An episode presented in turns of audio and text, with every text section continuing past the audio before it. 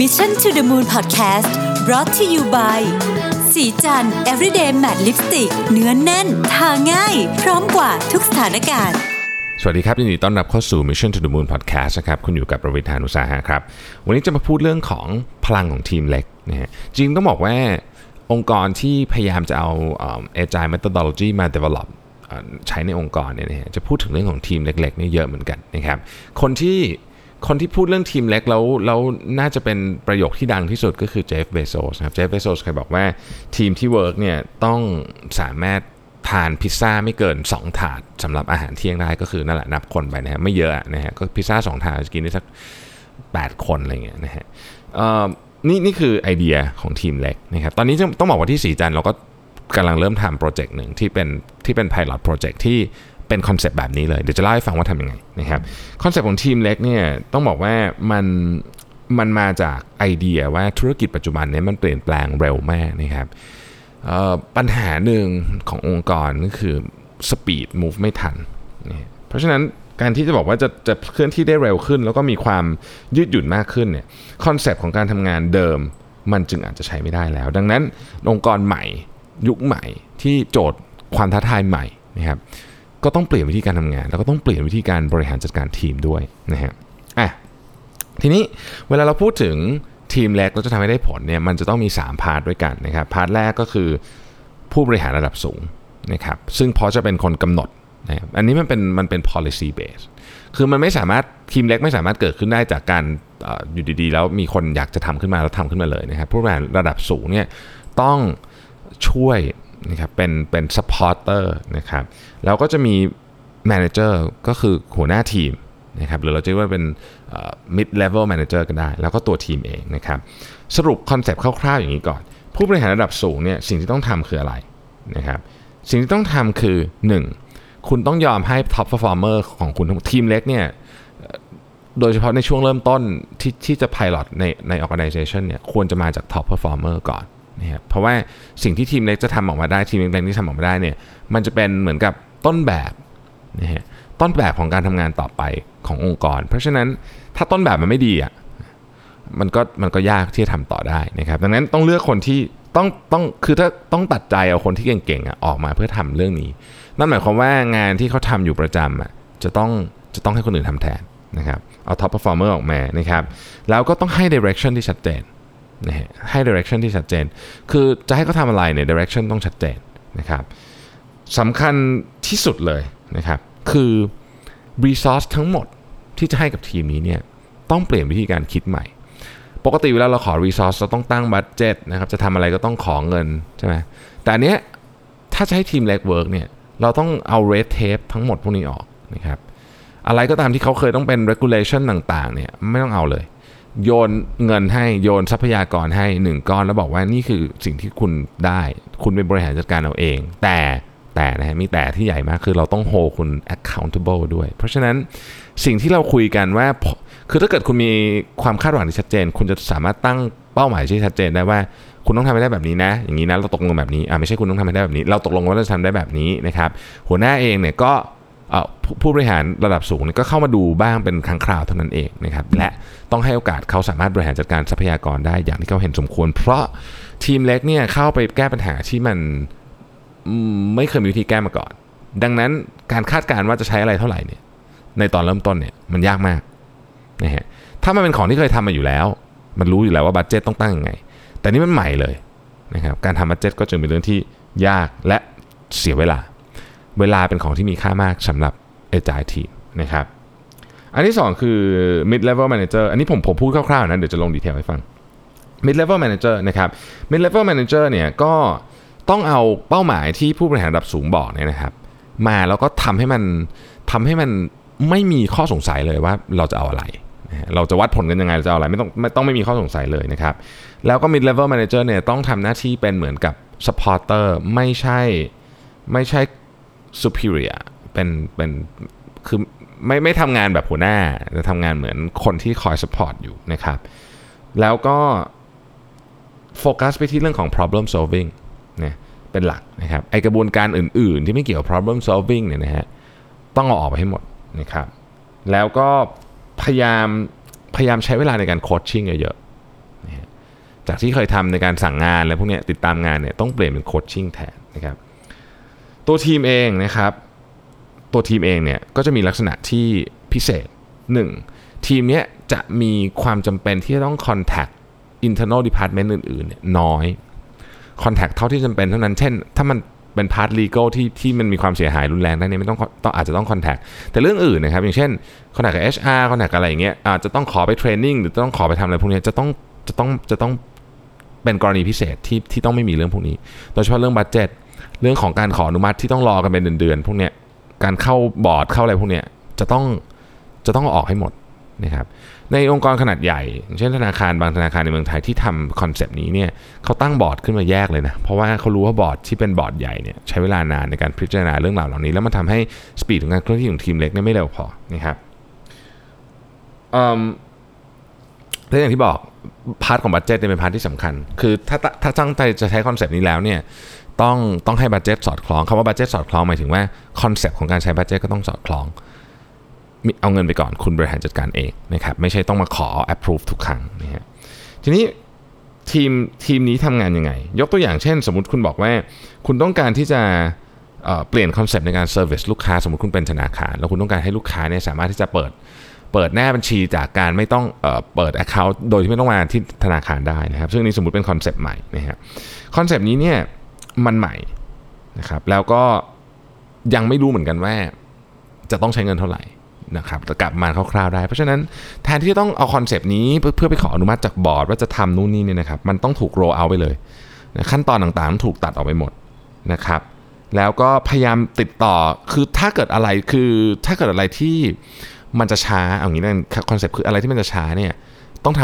ทำให้มันเร็วขึ้นได้ยกตัวอย่าง สมมุติว่าเราต้องติดต่อทีม developer เพื่อที่จะทำโครงการนี้ในองค์กรองค์กรเรามีทีม developer อยู่แล้ว แต่เขางานเยอะมาก คือเขางานเยอะมาก ให้เขาทำเนี่ย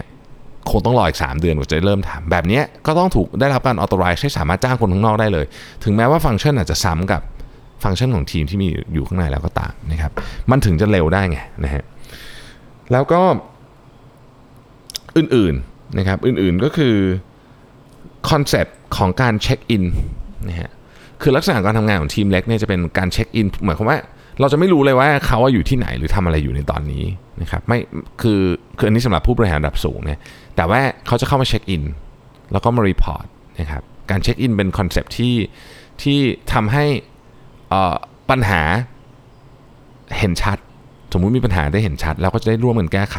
การเช็คอินนี้ไม่ใช่การตรวจเพื่อจับผิด แต่ว่าเป็นการคุยกันเพื่อ หาทางออกของปัญหาที่มันเกิดขึ้นทุกวันนะครับทีนี้แล้ววิธีนี้เนี่ยมันจะมันจะทำให้มันจะทำให้ได้ผลจริงๆได้ไง เพราะว่าหลายองค์กรก็พยายามทำแต่มันไม่ work นะครับคอนเซปต์ของของของทีม Agile หรือทีม Sizing ขนาดเล็กเนี่ยคือเราอยากให้ทีมนี้เนี่ยเห็นความเปลี่ยนแปลงของลูกค้าแบบใกล้ชิดที่สุด เพราะว่าจุดประสงค์ ของทีมส่วนใหญ่ที่ที่ทำก็คือเพื่อที่จะทำให้ลูกค้าเนี่ยสามารถรับ experience ที่ดีขึ้นจากองค์กรได้นะครับ ทีนี้มันทำไงนะฮะอันดับแรกเนี่ย keyword ที่ผู้บริหารระดับสูงต้องท่องไว้เสมอในการทำทีมไซส์ขนาดเล็กให้ work คือคำว่า autonomy นะครับคำว่า autonomy คือว่าคุณต้องให้ทีมนี้มีอำนาจในการตัดสินใจ อาจจะมากกว่าสิ่งที่คุณเคยชินในแบบปกติได้นะครับ อันที่สองก็คือว่าการ select คนเข้าไปในทีมเมื่อกี้พูดแล้วว่าต้องเลือกคนที่ดีที่สุดที่คุณมีเข้าไป นอกนอกจากดีที่สุดยังไม่พอนะฮะต้องมีความหลากหลายด้วย เพราะว่าเวลาเอาคนที่มีความคิดเหมือนกันหมดเข้าไปอยู่ในทีมเดียวกันเนี่ยบางทีมันมันทำให้มุมมองเนี่ยมัน bias ไปข้างใดข้างหนึ่ง ซึ่งไม่มีซึ่งไม่ดีนะครับเพราะฉะนั้นความหลากหลายก็เป็นอีกประเด็นหนึ่งที่สำคัญนะครับ เมื่อเราเอาคนที่เก่งเข้าไปแล้วนะครับ เก่งที่สุดเป็น top performer หลากหลายแล้วเนี่ยนะครับ ขั้นตอนต่อไปนะฮะต้องบอกชัดเจนว่าจะทำอะไรนะฮะทีมนี้จะทำอะไรนะฮะยกตัวอย่างอะคุณไปทำอะไรก็ได้ที่ improve customer experience นะครับ customer experience วัดยังไงก็ต้องมาว่ากันว่าวัดยังไงนะครับ แล้วคอนเซปต์ก็คือ ทีมนี้เนี่ยไม่ใช่ทำโปรเจกต์ใหญ่ๆออกมา ลักษณะของการทำงานของ Agile ทีมเนี่ยมันจะเป็นการเปลี่ยนเล็กๆ กับ customer experience นะครับ แต่ทำด้วยความถี่นะฮะเราก็จะบอกว่า โอเค เราไม่ต้องการให้คุณแบบออกมาเป็น product หนึ่งอันอย่างเดียว แต่เราต้องการให้คุณเนี่ยทำ process ที่มันมีการ improvement ตลอดเวลานะครับสมมติสมมตินี่คือ expectation ของเรานะดังนั้นเนี่ยทีมก็จะเข้าใจชัดเจนนะครับ แล้วเราก็จะเข้าใจไปด้วยว่า โอเค เราจะถูกวัดผลยังไงนะครับ เราจะถูกวัดผลยังไง อันนี้คืออันที่หนึ่งนะครับ อันที่สองเนี่ยเรื่องของ resource เนี่ยเมื่อกี้พูดไปแล้วนะครับว่าปัญหาของของ agile team เนี่ยไม่ใช่ว่าไม่มี resource นะส่วนใหญ่ที่เห็นนะฮะปัญหาคือว่าข้อมูลนะครับเงินนะครับและคนเนี่ยมันมาช้าคือคือ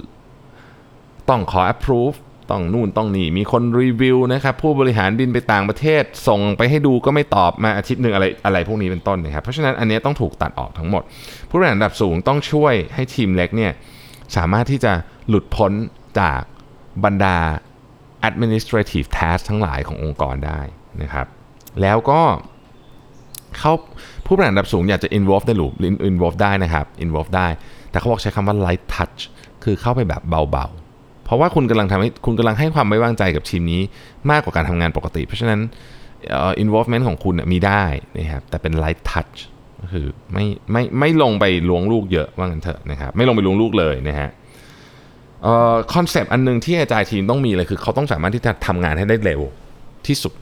ดังนั้นเนี่ยถ้าเกิดทำงานให้ได้เร็วที่สุดเนี่ยมันอาจจะหมายถึงการที่ต้องปรับเปลี่ยนวิธีการทำงานด้วย เช่น อนุญาตให้เขาทำงานจากข้างนอก อนุญาตให้เขา ใช้ทรัพยากรบางอย่างที่โดยปกติเราอาจจะไม่ให้ใช้นะครับต้องปรับเปลี่ยนด้วยคอนเซปต์เรื่องของการทำงานแบบแบบนี้ให้มัน work เนี่ยมันต้องเปลี่ยนตั้งแต่ mindset ของผู้บริหารระดับสูงเลย ซึ่งอันนั้นหมายถึงว่ามันมีกฎระเบียบบางอย่างขององค์กร ที่ต้องถูกยกเว้นเป็นกรณีพิเศษในเคสนี้ด้วยนะครับลำดับต่อไปคือลำดับ mid manager นะครับลำดับ mid manager เนี่ยเป็น key เลยนะเป็น key เลยที่จะทำให้เรื่องนี้ work ไม่ work เพราะผู้บริหารระดับสูงเองไม่มีโอกาสที่จะเข้ามา coaching ทีมอยู่แล้วนะครับยาก นะฮะเพราะฉะนั้น mid level manager เนี่ยจึงต้องเป็นคนที่ที่ดูว่าจะทำยังไงให้เรื่องนี้เกิดขึ้นได้นะครับเราใช้คำว่า agile manager ก็ได้นะครับมีมันมีบทความหนึ่งของ McKinsey ที่ชื่อ agile manager ใครที่เป็นทีม lead อยู่แล้วสนใจเรื่องนี้ไปอ่านได้นะครับทีนี้ mid level manager เนี่ยต้องพูดถึง outcome ให้ชัดเนี่ยอันนี้มันจะมันจะมันจะลงลึกไปอีกจาก goal นะครับยกตัวอย่างเช่น team lead จะบอกว่า โอเค เราต้องการเพิ่ม conversion rate 30%นะฮะให้ทีมไปคิดเองว่าจะทำยังไง เวลาเขากลับมานะครับเขาคิดเสร็จปุ๊บกลับมาอ่าเขาอาจจะมาปรึกษาเราก็ coaching ไป แต่เรา coaching ในลักษณะที่ไม่ได้สั่ง เพราะทุกอย่างเนี่ยมันต้องเกิดขึ้นมาจากตัว team member เองนะครับวิธีการทำงานนะครับจะต้องเปลี่ยนไป manager จำนวนมากเนี่ยทำเรื่องของ Agile ทีมไม่สำเร็จนะครับเพราะมันวิธีการทำงานมันเปลี่ยน skill เดิมของ manager ที่มีในการ planning กับ decision making เนี่ย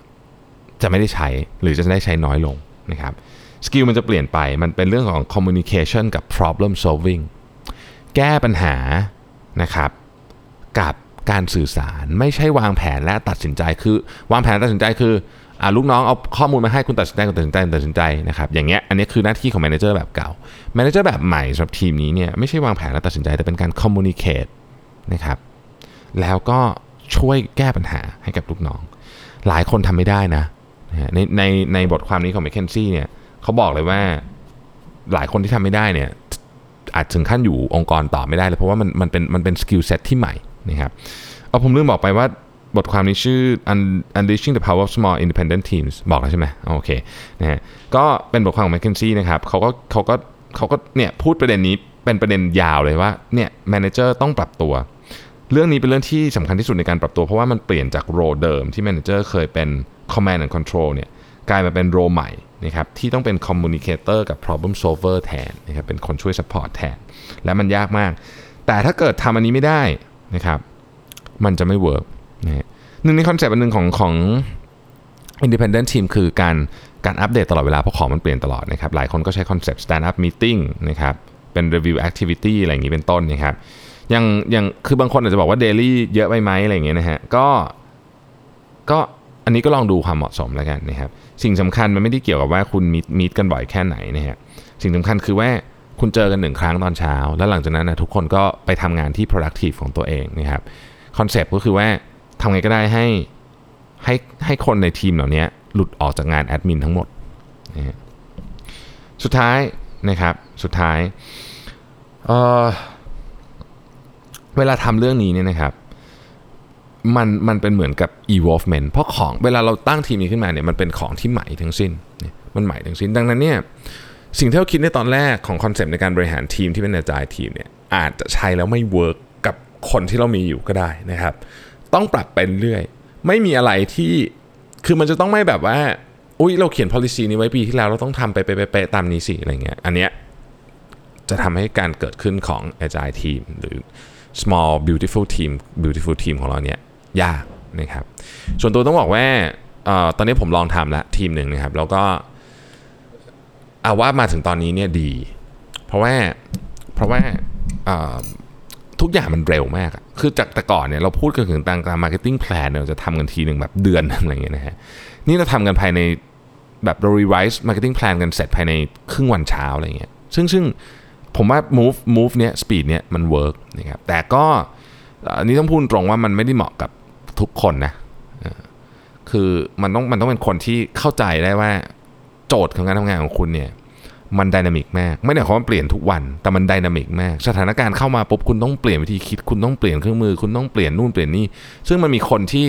ทำแบบนี้ได้อยู่ แต่ไม่ใช่ทุกคนนี่พูดตรงนะครับ เพราะฉะนั้นการเลือกสมาชิกในทีม จึงเป็นจุดที่สำคัญมาก เพราะถ้าเกิดว่าเลือกสมาชิกในทีมที่อาจจะไม่ชอบความดินามิกขนาดนี้เนี่ย